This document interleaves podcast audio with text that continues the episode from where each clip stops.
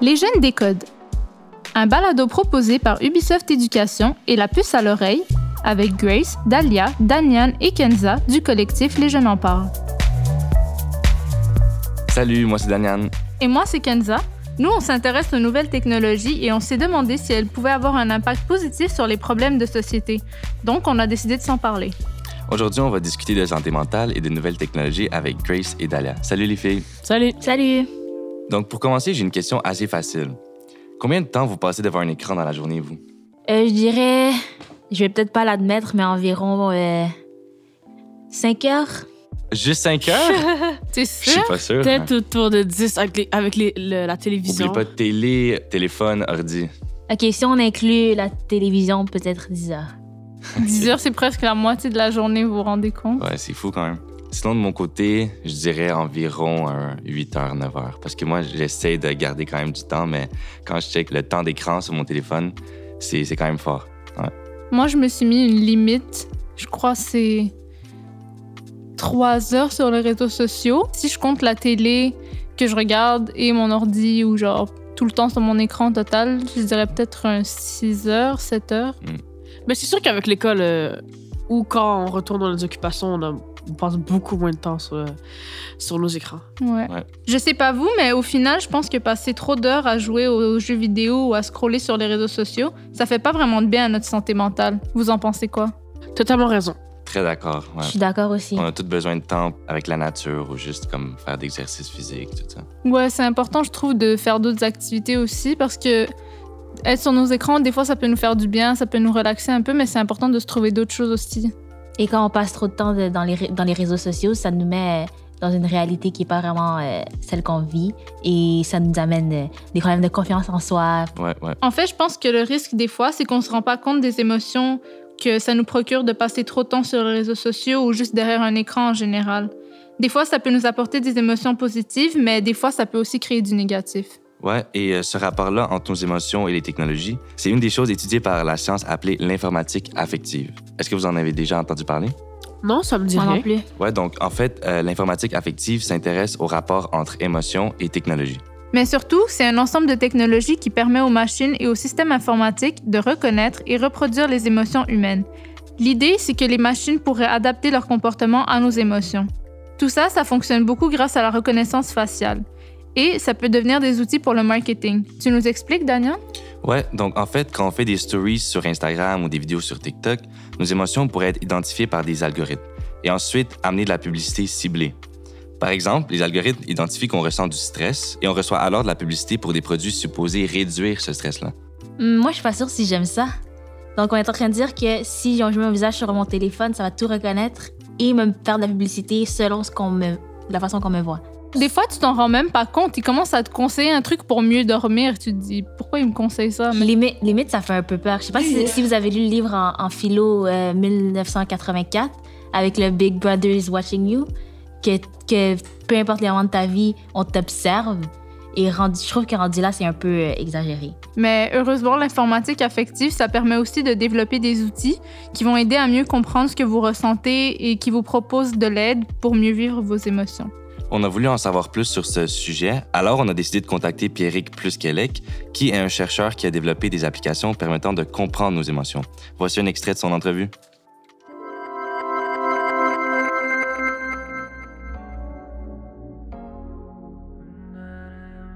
Salut Pierrick, peux-tu te présenter? Donc bonjour, je suis Pierrick Plusquelec, euh, professeur à l'école de psychoéducation de l'Université de Montréal. Mon champ d'expertise, c'est la communication non verbale et le stress, et je suis donc directeur du Centre d'études en sciences de la communication non verbale. Alors, quels sont les projets en lien avec la santé mentale et les nouvelles technologies sur lesquels vous avez travaillé et sur lesquels vous travaillez encore? Les projets sur lesquels euh, je travaille, c'est le lien entre la technologie et la santé mentale. Donc il y a à la fois euh, la création d'applications mobiles qui permettent de détecter le stress chronique et de le résoudre. Et puis on a un projet très innovant qui est euh, d'utiliser la capacité que les ordinateurs ont de lire nos émotions pour nous aider à être plus conscients de nos émotions et pouvoir mieux vivre les émotions qu'on a face à nos écrans. Quelles solutions ces projets offrent-ils pour aider les gens avec leur stress et leur santé mentale en général? Autrement dit, comment la technologie aide les utilisateurs? Alors, la manière dont, fonctionnent les projets sur lesquels on travaille, pour iSmart, qui est l'application mobile qui est d'ailleurs en accès libre hein, et gratuite. Euh, en fait, vous allez télécharger cette application, puis elle va vous demander toutes les heures dans quel état vous vous trouvez. Alors, il faut avouer que c'est un peu euh, fatigant. Donc, on a eu l'idée, avec les technologies et l'intelligence artificielle, de se dire, bah, tiens, peut-être qu'on pourrait faire ça de manière automatique. Et il se trouve qu'aujourd'hui, les ordinateurs, grâce au progrès en apprentissage profond, peuvent lire les expressions faciales qu'il y a sur votre visage. Et en lisant ces expressions faciales, en fait, on a créé un logiciel qui permet de lire les expressions faciales toutes les cinq minutes sur votre visage. Et à la fin de votre journée, vous avez accès, seulement vous, à ces données-là d'émotion qui sont agrégés pour vous dire tiens bah aujourd'hui par exemple euh, tu as été triste pendant X% du temps ou tu as été joyeux pendant 40% du temps ton indice d'humeur c'est ça et donc ça te permet de voir finalement qu'est-ce que tu as vécu dans ta journée et à quel moment tu l'as vécu. On sait que les réseaux sociaux et passer trop de temps sur son téléphone en général est un gros facteur de mal-être. Est-il paradoxal de proposer des solutions technologiques?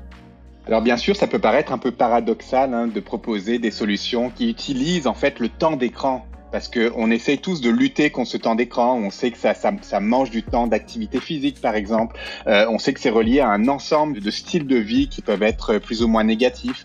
Mais les écrans et les réseaux sociaux sont pas foncièrement négatif.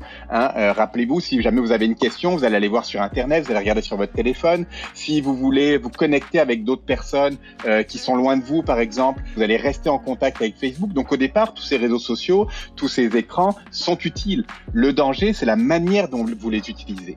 Et c'est pour ça que Emotions, en l'occurrence, qui utilise donc la capacité de lire vos émotions à travers votre écran, va pouvoir vous dire ah attention, quand tu as regardé Facebook, par exemple, de telle heure à telle heure, où tes émotions, tout d'un coup, elles ont droppé, euh, tu étais joyeux, tu es devenu triste, euh, parce que certaines personnes, quand elles regardent Facebook, deviennent tristes parce qu'elles se comparent aux autres, par exemple. Euh, D'autres, au contraire, sont très joyeuses quand elles regardent Facebook parce qu'elles voient ce que les autres font. Donc, ça dépend de chacun. Donc, c'est pas une question que c'est mauvais ou bon, les, les réseaux sociaux. C'est juste une question de comment on les utilise. Et il faut des outils qui nous permettent de nous dire, ah ouais, ok, quand j'ai utilisé euh, Internet aujourd'hui, je me suis rendu compte que ça faisait ça et ça chez moi. Pareil, aujourd'hui, on passe beaucoup de temps en vidéoconférence. Euh, Est-ce que ça nous fait du bien? Ben, On va dire ça dépend avec qui on parle, euh, ça dépend avec qui on est. Euh, Est-ce que ce cours que j'ai suivi est un cours qui m'a allumé, par exemple? Est-ce que ça m'a fait vivre quelque chose, des émotions? Parce qu'on sait qu'on apprend mieux quand on vit des émotions, et ainsi de suite. Donc en fait, il faut s'aider d'outils technologiques qui vont nous permettre de comprendre comment les écrans nous font du bien ou moins de bien. Et dernière chose que je voulais dire euh, à ce sujet, c'est que de toute façon, c'est très difficile de lutter contre le temps d'écran. On passe en moyenne 8 jusqu'à 14 heures par jour face à nos écrans. Et ça, c'est des études scientifiques qui le montrent. Alors écoutez, tout ce temps-là qu'on passe, je pense que ça vaut la peine de l'exploiter pour apporter aux gens ce que moi je considère être un peu plus d'humanité, c'est-à-dire comprendre comment leurs émotions fonctionnent. Alors, Pierrick, si tu pouvais passer un message aux jeunes d'aujourd'hui, qu'est-ce que tu leur dirais? Alors, si j'avais à passer un message aux jeunes, puis là, je pense euh, à ma fille qui a 17 ans, je lui dirais, euh, je lui dirais deux choses. Soyez attentifs au monde qui vous entoure, à celui qui est dans vos écrans, mais à celui aussi qui est en dehors de vos écrans. Je pense qu'on en parle tous les jours, hein, des problématiques qui sont environnementales, mais qui sont sociales aussi. Donc, soyez ouverts sur le monde. Et ça peut passer à travers des écrans, ça, il n'y a aucun problème là-dessus. Et la deuxième chose, parce que c'est vous qui allez faire la société de demain, donc s'il vous plaît, utilisez la science, elle est de plus en plus accessible, utilisez la science pour changer le monde de demain. Voilà ce que je vous dirais, et ce que ce serait mon vœu le plus pieux, si on peut dire. Euh, moi, je suis un scientifique, évidemment, donc je crois en ça. Mais la science, c'est bien plus que croire en quelque chose. Donc, euh, s'il vous plaît, utilisez la science.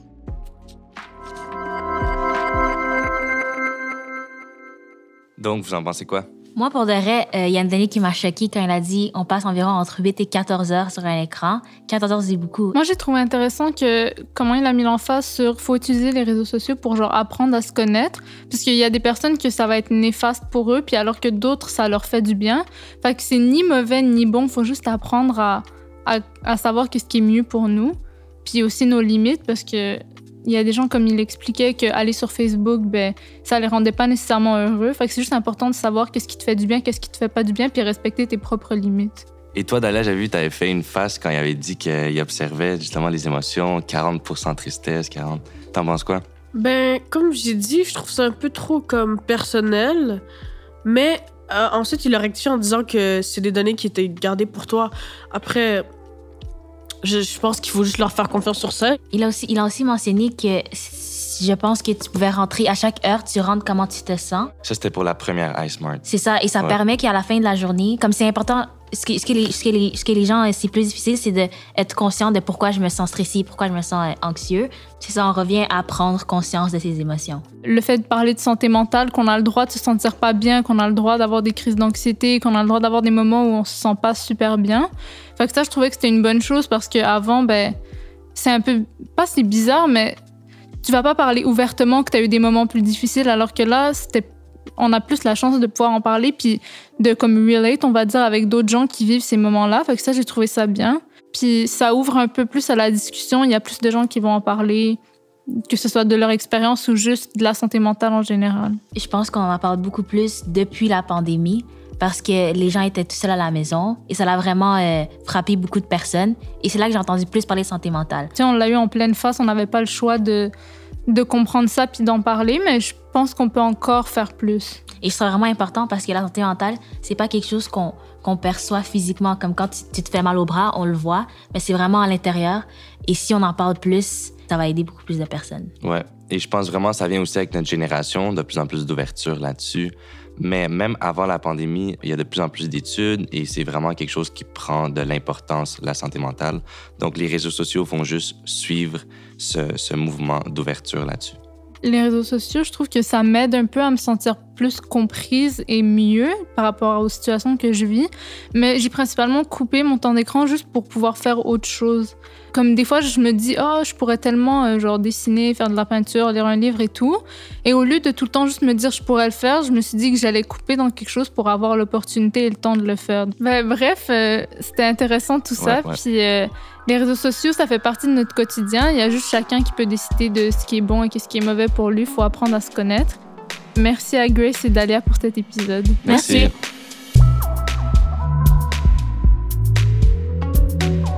Un balado produit par Ubisoft Éducation. Réalisation La Puce à l'oreille et les studios Bakery. Avec les voix de Daniel Banchev, Kenza Shahidi, Grace Tsenga et Dalia Weladji. Direction éditoriale Lucie Lemonnier. Direction créative Albéric Fiol. Enregistrement, montage et mixage Ivan Uruenia. Conception sonore Nico Serrus. Merci à Pierrick Pluskelec, professeur agrégé de l'Université de Montréal, cofondateur et directeur général d'Émosciences, pour son expertise et sa disponibilité.